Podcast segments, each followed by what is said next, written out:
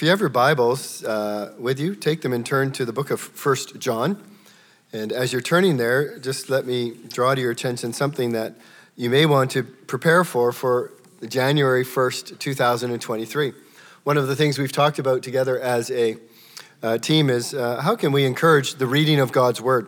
We know many of you are reading the Word of the Lord, and we're thankful for that, but some of you maybe don't have a habit or a plan or a pattern of doing that. And so we put together a, a, reading plan that we call 10 by 5 by 5. It's pretty simple. It's uh, 10 minutes a day. And so we'll read through the whole New Testament and then the Old Testament from Genesis to the end of 2 Samuel in a year. It's five days a week, and that's specifically for a reason because if you are followers of a plan, sometimes you know the guilt that you can feel if you get behind on your plan. And uh, so by doing five days a week, that allows you two days a week to pat yourself on the back and say, hey, I did it. Or it allows you two days to catch up. And uh, so that's why it's uh, only five days a week. And then uh, the other five is five questions. One of the things about reading a plan that can sometimes happen is you are just happy to tick it off. It's a goal that, well, I just read, I just read, I just read. Um, what we really want to encourage is as we read the plan together that you think about it and so there's five questions that we've asked that will just help you interact with what you've read uh, as well. And then finally, by following a plan together as a church, what it enables us to do is you might go out for coffee with somebody that day and say, Hey, did you read from Genesis chapter 14 uh, this morning? Did you get what that was about? And You can talk about it because you're on the same page. So uh, these uh, are available. We've got a number of them on the little kiosk right in the back of the auditorium, and, uh, and we'll have more as they run out. But if that's something you'd like to join with us in January the 1st, we'd be happy to have you participate with us. Uh, John chapter 1, and I want to, or John chapter 3, sorry, First John chapter 3. We'll get it right. First John chapter 3, uh, verse 1 to 10.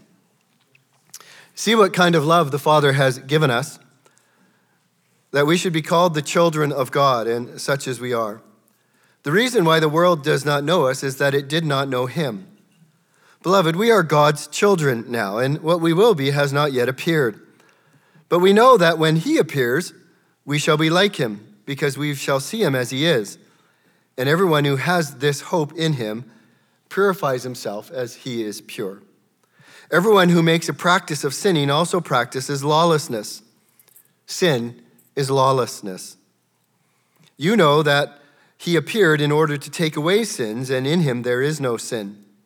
No one who abides in him keeps on sinning. No one who keeps on sinning has either seen him or known him. Little children, let no one deceive you. Whoever practices righteousness is righteous as he is righteous. Whoever makes a practice of sinning is of the devil, for the devil has been sinning from the beginning. The reason the Son of God has appeared was to destroy the works of the devil. No one born of God makes a practice of sinning, for God's seed abides in him, and he cannot keep on sinning because he has been born of God. By this it is evidence who are the children of God and who are the children of the devil.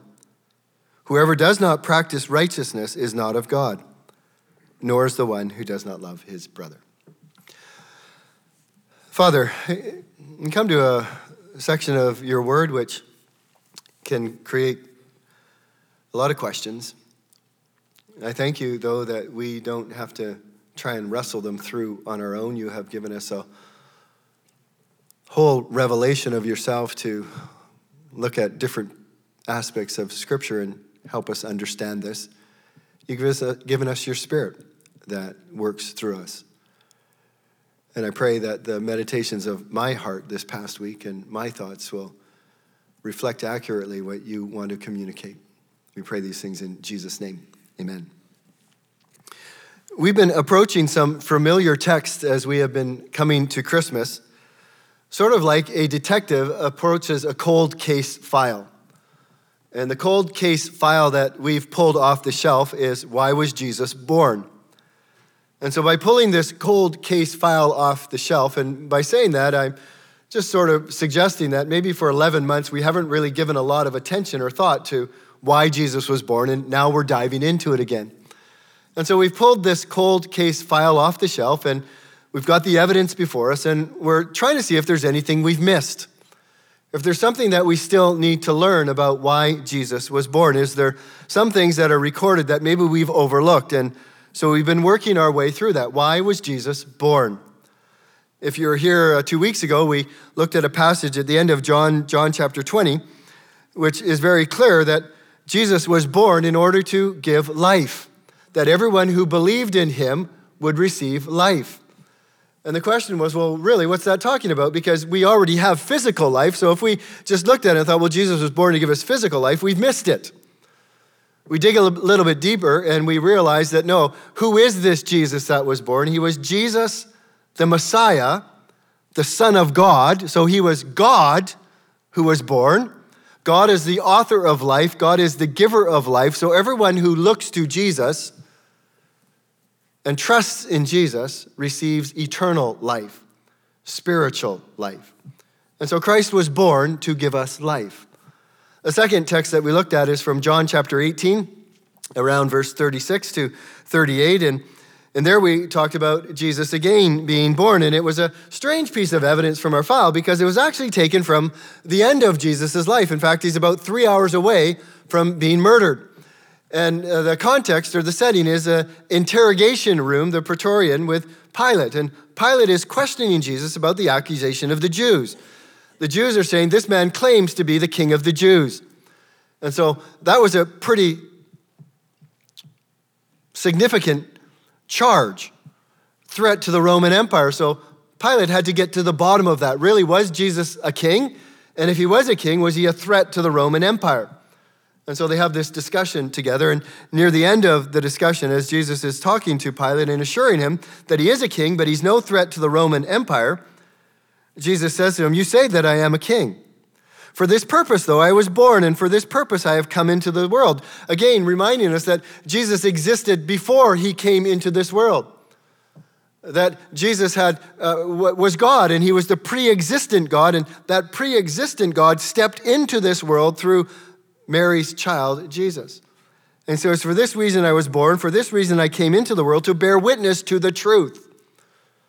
And we looked at the fact of how we need absolute truth. How humans alone can never agree on what is true. And what is true for you is true for me, but it's not true for me, and it is true for you, and it's confusing.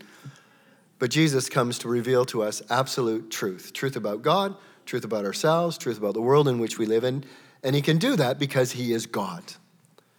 And so we've looked again at why Jesus was born. He was born to bear witness to the truth. So he was born to give life to everyone who believes, and he was born to reveal the truth to everyone who seeks it. So as we turn to this text this morning, then, with fresh eyes, we are looking at more reasons why Jesus was born. And the word that is used to describe the birth of Jesus is he appeared. He appeared. That's not common language for talking about a baby. So when we look at Nehemiah this morning, we don't say he appeared, uh, we say he was born. And so, what does it mean when it says that Jesus appeared? How did he appear? Where did he appear from? Did he come out of nowhere? Well, we do know where he came from. We looked at that last week. He came from another world. He came from another realm. He came from a spiritual reality. He came to earth from heaven, a very real place. And he entered this world as a baby born to Mary. So John is saying that Jesus was born uh, by saying he appeared. Jesus took on flesh, he became visible. And this is amazing. God was made visible through Mary's child, Jesus. Think about that. God was made visible, was manifest through the birth of Jesus. So much that John could say, that what we have heard and what we have seen with our eyes and what we have observed and what we have touched with our hands concerning the word of life, that life was revealed and we have seen it.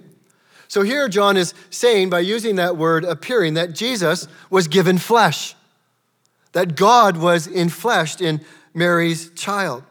And we think, well, I need to wrestle this through a little bit, this appearance of Christ. And by the way, this is a reference to Advent, right? Advent is about the coming of Christ. And so Christ appeared when he was born. But if you were listening when we read verse 3, Christ is going to appear a second time.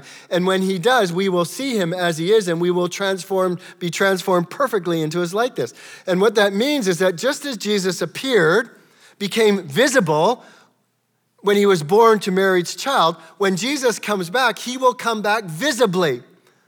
When the disciples were on the mountain as Jesus was getting ready to go back into heaven after his 40 days on the earth after his resurrection, as he ascended into heaven, they watched him physically leave this earth and enter into heaven. And the angel said to them, In the same way you have seen him go, you will see him return. Jesus Christ is going to appear a second time.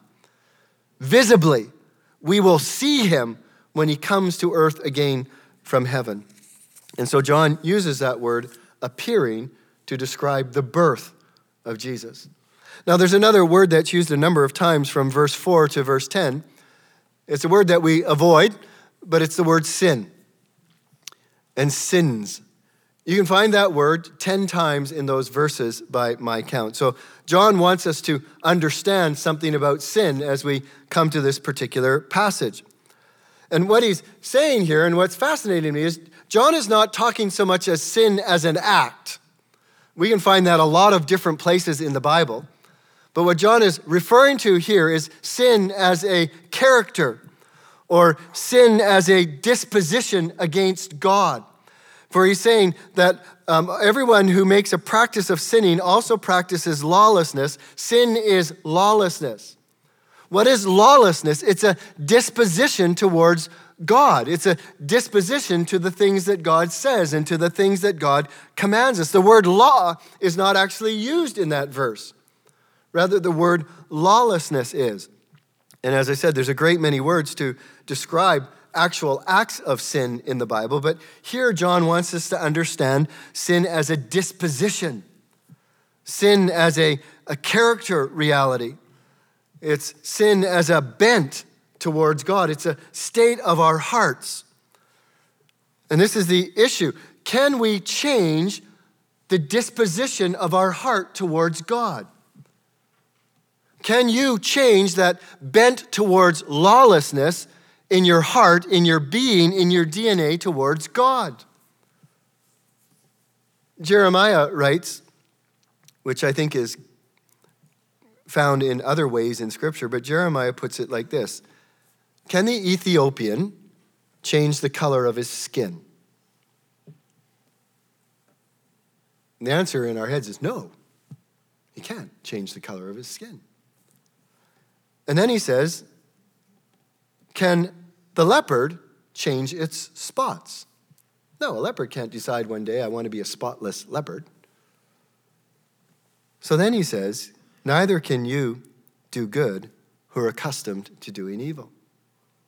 So there's a bent, there's a disposition in the heart of humankind towards God, and it's one of lawlessness. That lawlessness is like a DNA. It, it, it, gets down to the core of who we are, and it determines all that we do and all that we say. And what John is saying here is that there's a, a DNA, there's a bent in us that determines whether we are God's children or children of the devil. You, you saw that. It's not me. This is what the passage is saying. Those who are one way are of God, and those who are another way are of the devil. Our bent or our disposition to the things of God reveals which family we belong to, it reveals our family identity. There are only two human families in this world, only two. We might all have our individual families with our last names, but all of humanity is separated into two families, only two families. God's God the Father's family. What, what does John say about God the Father's family? Well, he says in verse 1 that it's amazing that we should be called God's children. He says, We are God's children now. He says, When he appears, we shall be like Christ, his son. Everyone who remains in him does not sin. So there's a, there's a bent of our heart. He says, The one who does what is right is righteous, just as he is righteous.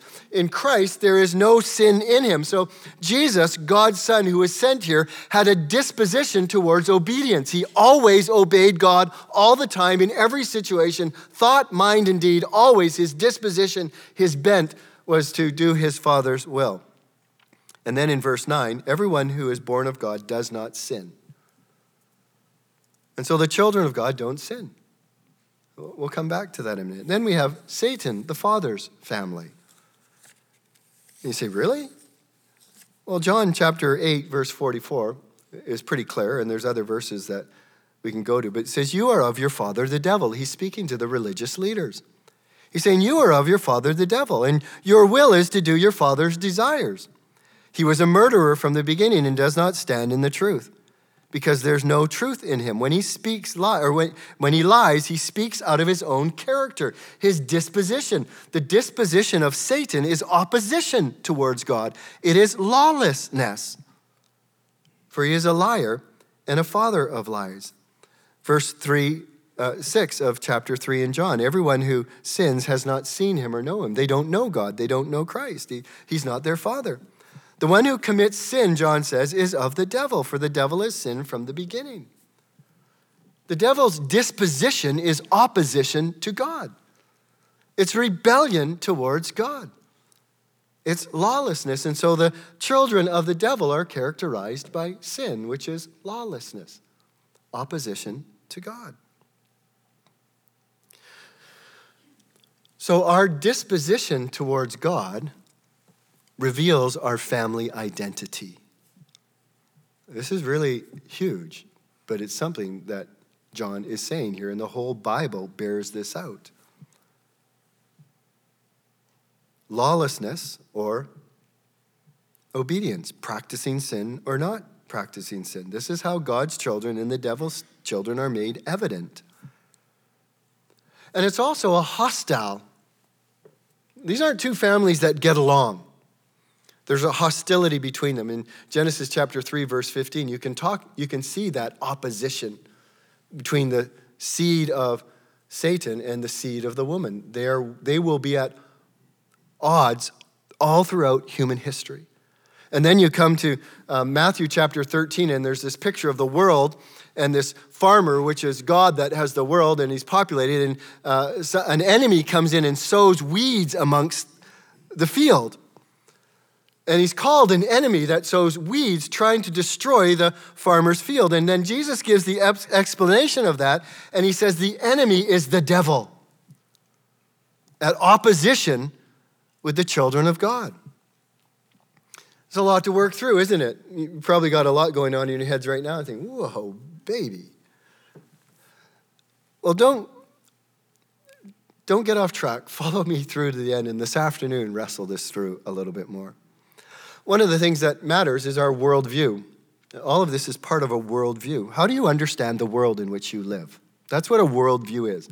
Sometimes you can articulate it, sometimes you can't. But the worldview is just how you think about reality. It's how you explain the phenomena of the world that we live in. It's how you experience the world. It's how you account for that experience. It's how you understand yourself in the world. And one of the pillars of a worldview, or how we think about a worldview, is is this world all there is? Or is there more to this world? Is there evidence for a spiritual reality? Is there evidence for something uh, more than meets the eye? One of the things that I remind myself often of, both in just a personal catechism that I have in my own thinking, I was influenced years ago in a book that I read, but it's things are not as they seem, or things are not only as they seem there is a whole lot more going on than meets the eye. That's my worldview. That's one of the things that makes up my worldview. That I realize there is a whole reality, an invisible reality that I can't see, but that impacts me and the world in which I live. Part of that then tells me there is a God. And what do we say together as a church? God is real, and that changes everything.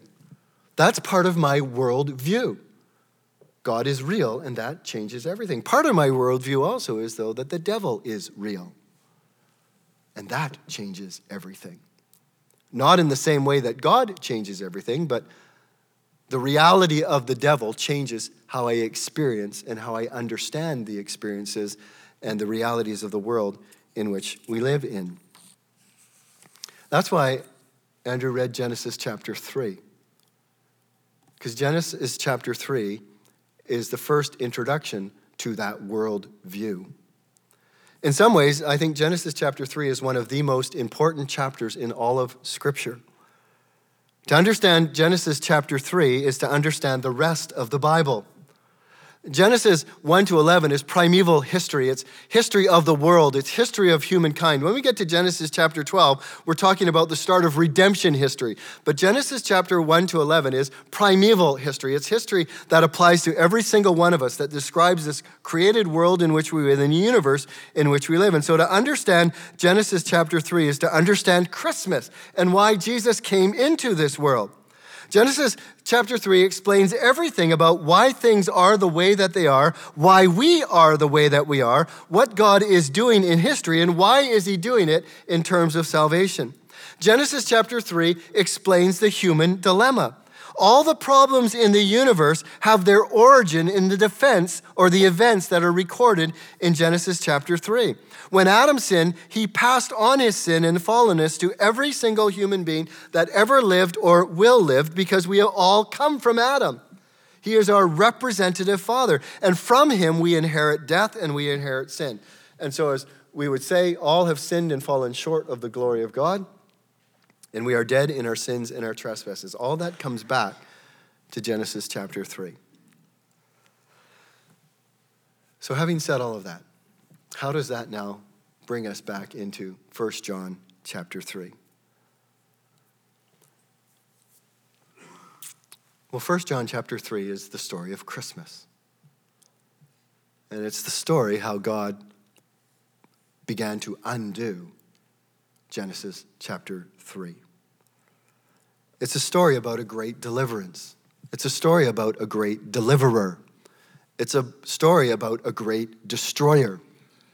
It's a story about one who makes it possible for us to have a change of heart, to be transferred from one kingdom into another, to be taken out of one family and set into another family. That's the story of Christmas. And so John says in 1 John chapter 3, Christ appeared to take away sins. That's what we are thinking about when we think about this new evidence as we pull this cold case file off the shelf and open it up again and look at this verse. I mean, Christ appeared to take away sins. I've already described a little bit of the reality of sins.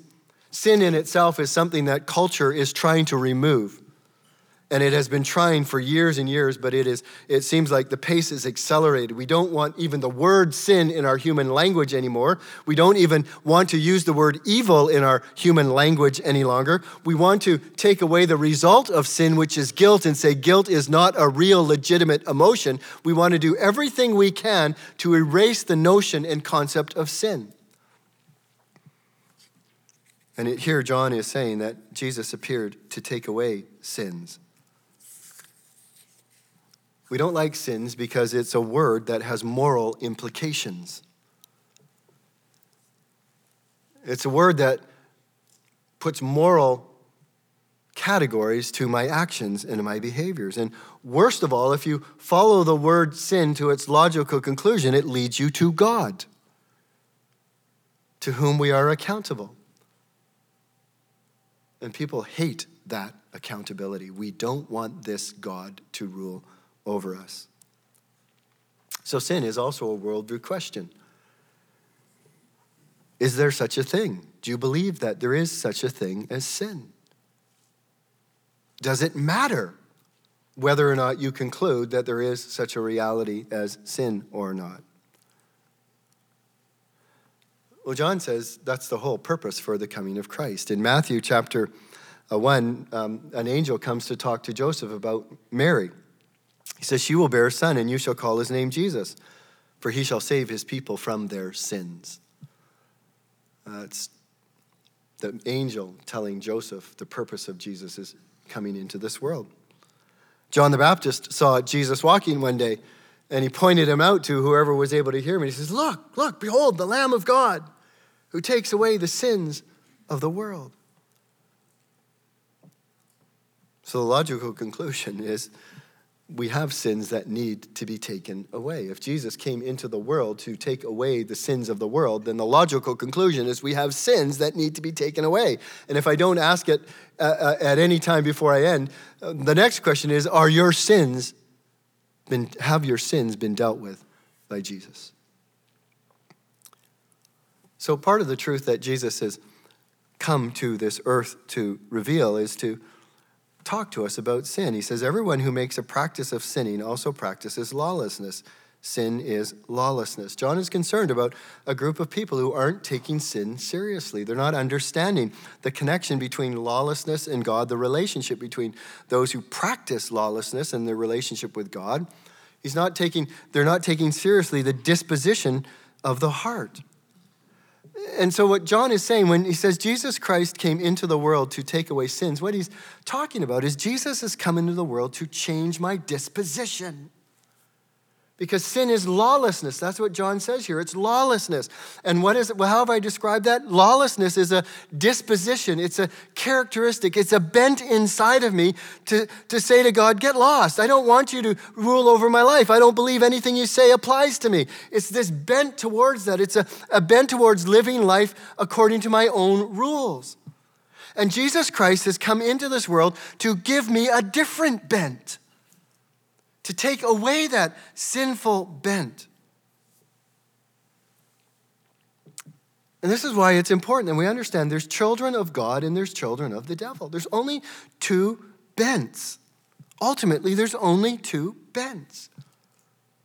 Either you have a, a, a, a, a nature that wants to do what God wants you to do, or you have a nature that opposes everything God wants you to. There's, there's, no, there's not a third nature or a fourth nature, there's only two natures.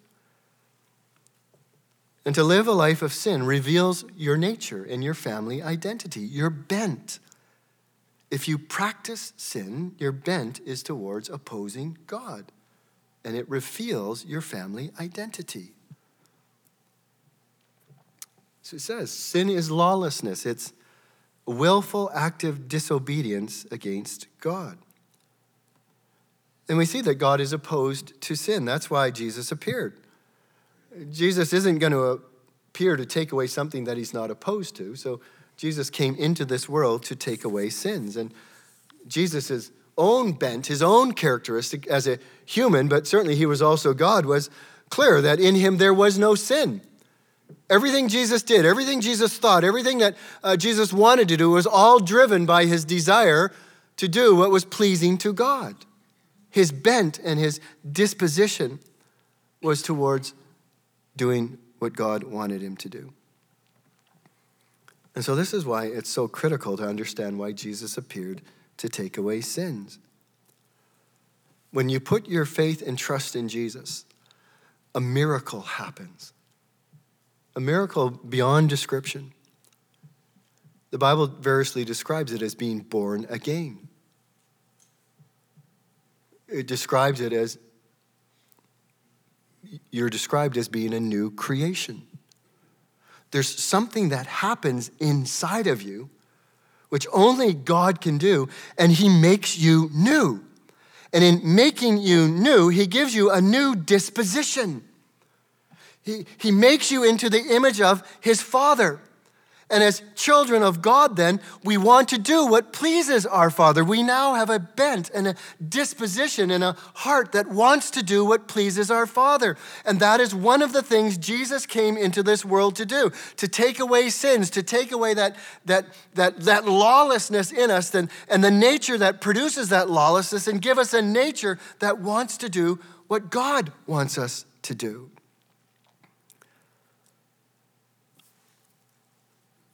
But thanks be to God that you who were once slaves to sin have become obedient from the heart to a standard of teaching to which you were committed, and having been freed from sin, have become slaves of righteousness.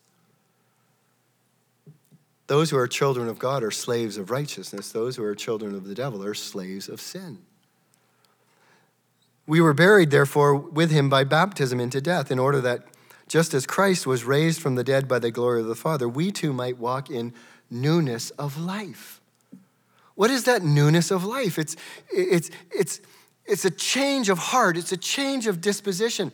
It's like the new covenant that Jeremiah uh, 31, 33, I, talk, I think it is there where it says that he will give us a new heart and he will put his law within us. That's what Jesus came to do. That's what he appeared to do. That's why he was born to, to give us a new heart. For if we have been united with him in a death like his, we shall certainly be united with him in a resurrection like him. We know that our old self, our old bent, our own disp- old disposition was crucified with him in order that the body of sin might be brought to nothing, so that we would no longer be enslaved to sin. We would no longer be controlled by that lawless bent, but rather the one who has died has been set free from sin. We have been set free from lawlessness. Isn't that amazing? Jesus appeared. Jesus was born to take away my sinful bent. Secondly, verse 8 of chapter 3.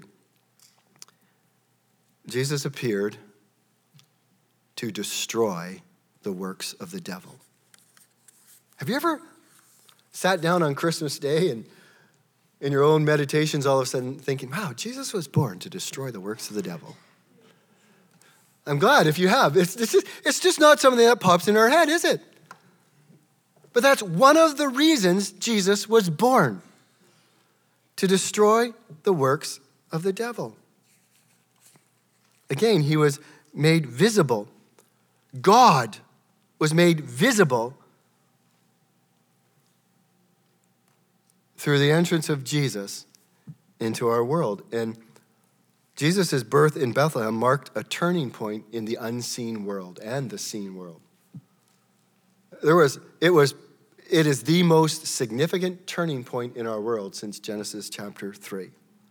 It marked the beginning of the destruction of the devil's work.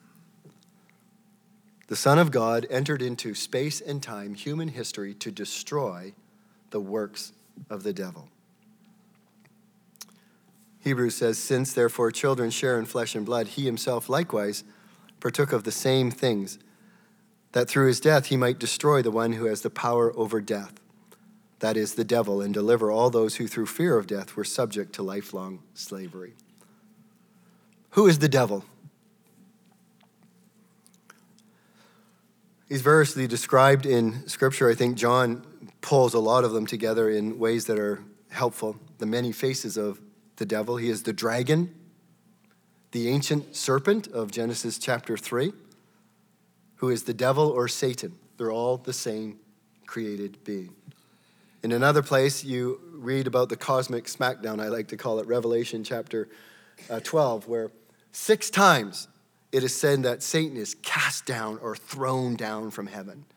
It's a beautiful picture about the beginning of the destruction of Satan. And there again, it says, the great dragon was thrown down.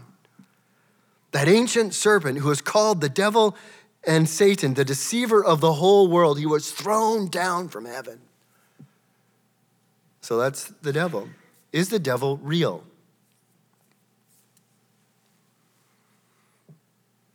How do you explain what's going on in our world today? How do you explain the wars and the corruption and the greed, the exploitation of women and children? How do you explain MAID? How do you explain abortion? How do you explain Balenciaga's recent ad campaign? How do you explain the satanic reality behind Balenciago and its fashion house? How do you explain the battles in your own life?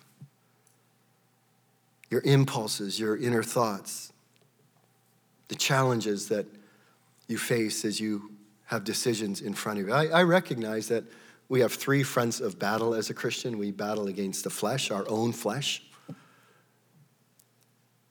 We battle against the world and all its enticements, but we also battle against the devil. How do you explain some of those battles that you have if you don't believe in the existence of a devil? I believe the devil is real. And then what are the works of the devil? I really stumbled over this, you know, I did. Because you read these passages and you think, oh, the works of the devil, he came to destroy it. Yeah, good.